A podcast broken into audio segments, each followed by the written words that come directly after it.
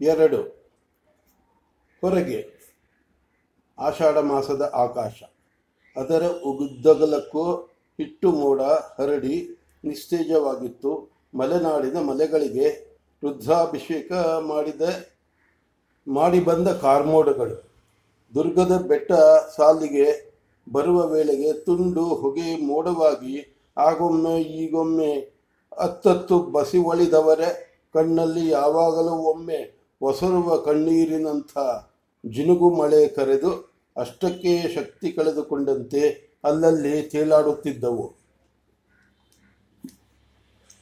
ಅರಸರ ಅಧಿಕಾರ ತಪ್ಪಿದಾಗ ಸೊಕ್ಕಿ ಮೆರವ ಆಳಿನಂತೆ ಭೋರ್ಗಾಳಿ.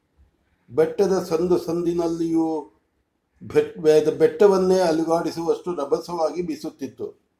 ಚೈತ್ರ ವೈಶಾಖ ಮಾಸಗಳಲ್ಲಿ ಬಿಸಿಯುಗುಳುತ್ತಿದ್ದ ಬಂಡೆಗಲ್ಲುಗಳು ಈಗ ತಾವು ತಣ್ಣಗಾಗಿ ಮೈಕೊರೆವ ಕಂಪನ್ನು ಹೊರಸೂಸುತ್ತಿವೆ. ಸೂರ್ಯನ ಬೆಳಕು ಕುಗ್ಗಿ ಹೋದ ಬೆಳಕಿನಲ್ಲಿ ಬೆಟ್ಟದ ಗವಿಗಳು ಚಳಿಯ ಮಂಜುಗಣ್ಣಿನಂತಿವೆ. ಬರಲಿರುವ ಸಾಲು ಹಬ್ಬದ ದಿನಗಳಿಗಾಗಿ ಸುಣ್ಣ ಬಣ್ಣದ ಕಾರಣೆ ಮಾಡಿಕೊ, ಮಾಡಿಸಿಕೊಂಡ ಗುಡಿ ಗೋಪುರಗಳು, ಅರಮನೆ, ಗುರುಮನೆಗಳು, ಉಯ್ಯಾಲೆಯ ಕಂಬ, ಗಾಳಿ ಮಂಟಪಗಳು ಕೊನೆಗೆ ಹಸಿರಾಗಿ ಕಾಣುವ ಗಿಡಮರಗಳು ತಮ್ಮ ಬಣ್ಣದ ಕಾಂತಿಯನ್ನು ಕಳೆದುಕೊಂಡು ಚಳಿಯನ್ನು ಮುಕ್ಕಳಿಸುತ್ತಿವೆ. ಕೋಟೆ ಸಾಲು, ಬುರುಜು ಬತೇರಿಗಳ ಬೂದಿಯಲ್ಲಿ ಸ್ನಾನ ಮಾಡಿದಂತೆ ಕಾಣುತ್ತಿವೆ. ಬಂಡೆಯ ಬಿರುಕುಗಳಲ್ಲಿ, ಬೀದಿ ಬೀದಿಗಳಲ್ಲಿ, ಬೀದಿ ಬದಿಗಳಲ್ಲಿ ಬೆಳೆದ ಹಸಿರು ಹುಲ್ಲು ಚಳಿಯೇ ಮೊಳಕೆಯೊಡೆದ, ಚಳಿಯೇ ಮೊಳಕೆಯೊಡೆದಂತಿದೆ.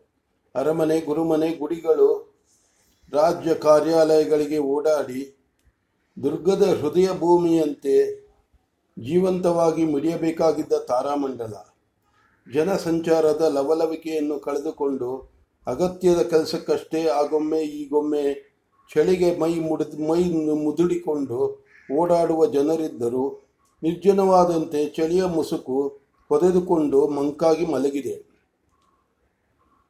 ದುರ್ಗದ ಈ ನಿಸ್ತೇಜ ನಿರ್ಜೀವ ವಾತಾವರಣವನ್ನು ಕುಳಿತ ಮೇನೆಯು ಮೇನೆಯ ಬಾಗಿಲಿನಿಂದ ನೋಡುತ್ತಿದ್ದ ಶಾಲು ಹೊದೆದು ಕುಳಿತ ಪ್ರಧಾನಿ ಕಳ್ಳಿ ನರಸಪ್ಪನವರ ಕಣ್ಣುಗಳಲ್ಲೂ ಅದೇ ಮಂಕು. ಹೃದಯದಲ್ಲೂ ಚಳಿ ಚಳಿಗೆ ಸುಕ್ಕಾದ ಜಡತೆ.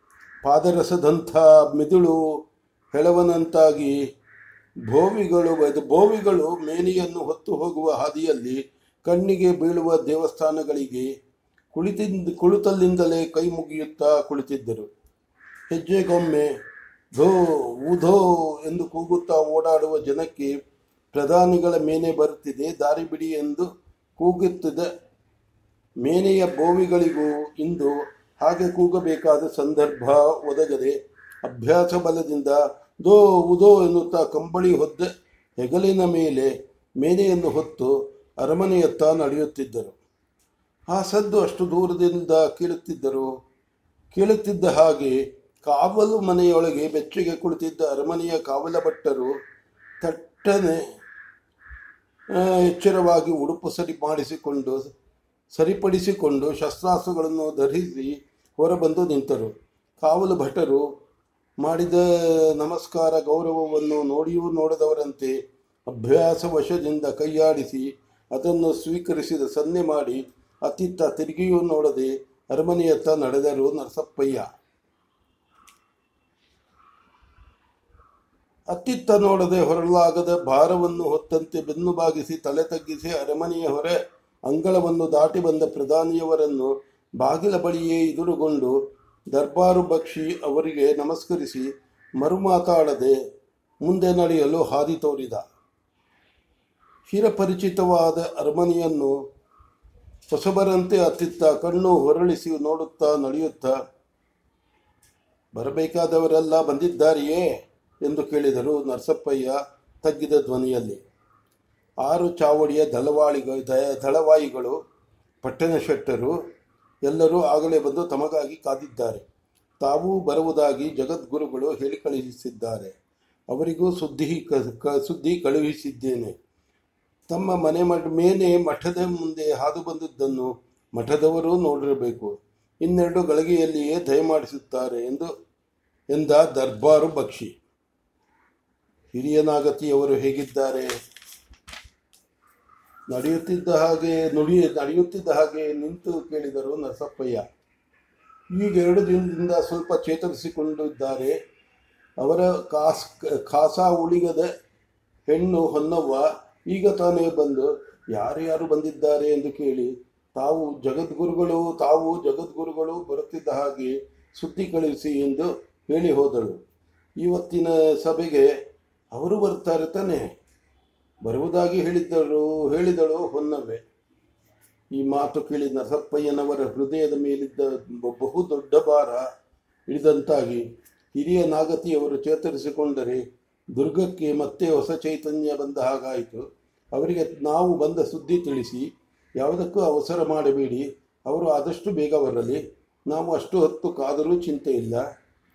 ಅವರ ಯೋಗಕ್ಷೇಮ ಬಹಳ ಮುಖ್ಯ. ಈಗ ನಮಗೆ ದಾರಿ ತೋರಿಸಲು ಉಳಿದಿರುವವರು ಅವರೊಬ್ಬರೇ ಎಂದು ಹೇಳಿ ನರಸಪ್ಪಯ್ಯ ಆಪ್ತ ಮಂತ್ರಾಲೋಚನೆಯ ಹಜಾರದತ್ತ ನಡೆದರು. ಅತ್ತ ನಡೆಯುತ್ತಲೇ ಅರಮನೆಯಲ್ಲಿ ಸುತ್ತಲೂ ನೋಡಿದರು. ಕಂಬಕ್ಕೊಬ್ಬ ಬಿಚ್ಚುಗತ್ತಿಯ ಬಂಟ್ ಭಂಟ ಎಚ್ಚರದಿಂದ ನಿಂತಿದ್ದ. ಮಾತಾಡದೆ ವಿಗ್ರಹಗಳಂತೆ ನಿಂತ ಆ ಕಾವಲು ಭಟರ ಹದ್ದುಗಣ್ಣು ಬಂದು ಹೋಗುವವರನ್ನು ಹುಡುಕು ನೋಟದಿಂದ ನೋಡುತ್ತಾ ಅವರ ಕೈಯಲ್ಲಿದ್ದ ಕತ್ತಿಯಷ್ಟೇ ಹರಿತವಾಗಿತ್ತು. ದಳವಾಯಿಗಳು ಅರಮನೆಯ ಕಟ್ಟುಪಾಡು ಚೆನ್ನಾಗಿ ಮಾಡಿದ್ದಾರೆ ಎಂದು ತಮಗೆ ತಾವೇ ಹೇಳಿಕೊಂಡು ನರಸಪ್ಪಯ್ಯ ಮಂತ್ರಾಲೋಚನೆಯ ಹಜಾರವನ್ನು ಪ್ರವೇಶಿಸಿ ಬಾಗಿಲಿನಲ್ಲೇ ತಮಗೆ ನಮಸ್ಕರಿಸಿದೆ. ಬೆಳ್ಳಿ ಕಟ್ಟಿಗೆಯ ಹರಿಕಾರನನ್ನು ಹಿಂಬಾಲಿಸಿ ತಮಗಾಗಿ ಸಿದ್ಧಗೊಳಿಸಿದ. ಆಸನದ ಬಳಿ ಸಾರಿದರು. ಪ್ರಧಾನಿ ನರಸಪ್ಪಯ್ಯನವರು ಪ್ರವೇಶಿಸುತ್ತಿದ್ದಂತೆಯೇ ಆ ವೇಳೆಗೆ ಅಂದಿನ ಸಭೆಗೆ ಆಹ್ವಾನಿತರಾಗಿ ಬಂದಿದ್ದವರೆಲ್ಲ ಎದ್ದು ನಿಂತು ಪ್ರಧಾನಿಗಳಿಗೆ ಮುಜುರಿ ಒಪ್ಪಿಸಿದರು. ಆಸನದಲ್ಲಿ ಕುಳಿತುಕೊಳ್ಳುತ್ತಲೇ ಯಾರು ಯಾರು ಬಂದಿದ್ದಾರೆಂದು ನೋಡಿದರು ನರಸಪ್ಪಯ್ಯ. ದಳವಾಯಿ ಭರಮಣ್ಣ ನಾಯಕ, ಬಾಣದ ಮಧುಕುರಿ ನಾಯಕ, ದಳವಾಯಿ ನಿಂಗಪ್ಪ ನಾಯಕ, ಪಾರುಪತ್ತೆಗಾರ ಕೆಂಚಪ್ಪ ನಾಯಕ, ಕೊತ್ವಾ, ಕೊ- ಕೊತ್ವಾಲ ಚಾವಡಿಯ ದಳವಾಯಿ ಕಾಶಣ್ಣ ನಾಯಕ, ಬಕ್ಕಸದ ಅಜ್ಜಪ್ಪ, ಚಪ್ಪೆ ಚಾವಡಿಯ ದಳವಾಯಿ ಹುಚ್ಚಪ್ಪ ನಾಯಕ ಗಡಿಥಾಠಾಣ್ಯಗಳ ದಳವಾಯಿ ಕಾಟನಾಯಕ, ಪಟ್ಟಣಶೆಟ್ಟಿ, ಚನ್ನಮಲ್ಲಪ್ಪ ಬರಬೇಕಾದವರೆಲ್ಲ ಬಂದಿದ್ದರು. ಕೆಲವು ಆಸನಗಳು ಮಾತ್ರ ಬರಿದಾಗಿದ್ದವು. ಅವು ರಾಜವಂಶದ ಹಿರಿಯರು ಕುಳಿತುಕೊಳ್ಳಬೇಕಾದ ಆಸನಗಳು. ಸಂತಾನವಿಲ್ಲದ ಸದೆ ಇಲ್ಲದೆ ಸತ್ತ ನಾಯಕರ ಸಿಂಹಾಸನಕ್ಕೆ ಯಾರನ್ನು ತರಬೇಕು ಎಂಬುದನ್ನು ಚರ್ಚಿಸುವ ಸಲುವಾಗಿ ಅಂದಿನ ಸಭೆ ಸೇರಿತ್ತು. ಪಾಳ್ಯಗಾರರ ದಾಯಾದಿಗಳು ಹತ್ತಿರದ ನೆಂಟರನ್ನು ನರಸಪ್ಪಯ್ಯ ಉದ್ದೇಶಪೂರ್ವಕವಾಗಿಯೇ ಅಂದಿನ ಗುಪ್ತಾಲೋಚನೆಯ ಸಭೆಗೆ ಕರೆಸಿರಲಿಲ್ಲ.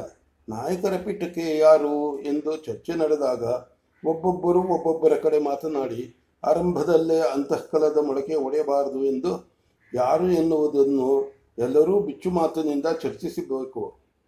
ಮಾತನಾಡುವ ಯಾರೊಬ್ಬರ ನಾಲಿಗೆಗೆ ಇದಿರು ಇರುವವರ ಮುಖ ಮುಖ ಅಡ್ಡ ಬರಬಾರದು. ಸಂಯಮದಿಂದ ನಡೆಯಲೇಬೇಕಾದ ಮಾತಿನಲ್ಲೂ ಎಲ್ಲೂ ಬಿಸಿ ಇರಲು ಅವಕಾಶವಿರಬಾರದು. ಚರ್ಚೆ ಹತ್ತು ದಿಕ್ಕಿನಲ್ಲಿ ನಡೆದರೂ ತೀರ್ಮಾನ ಒಮ್ಮುಖವಾಗಿರಬೇಕು.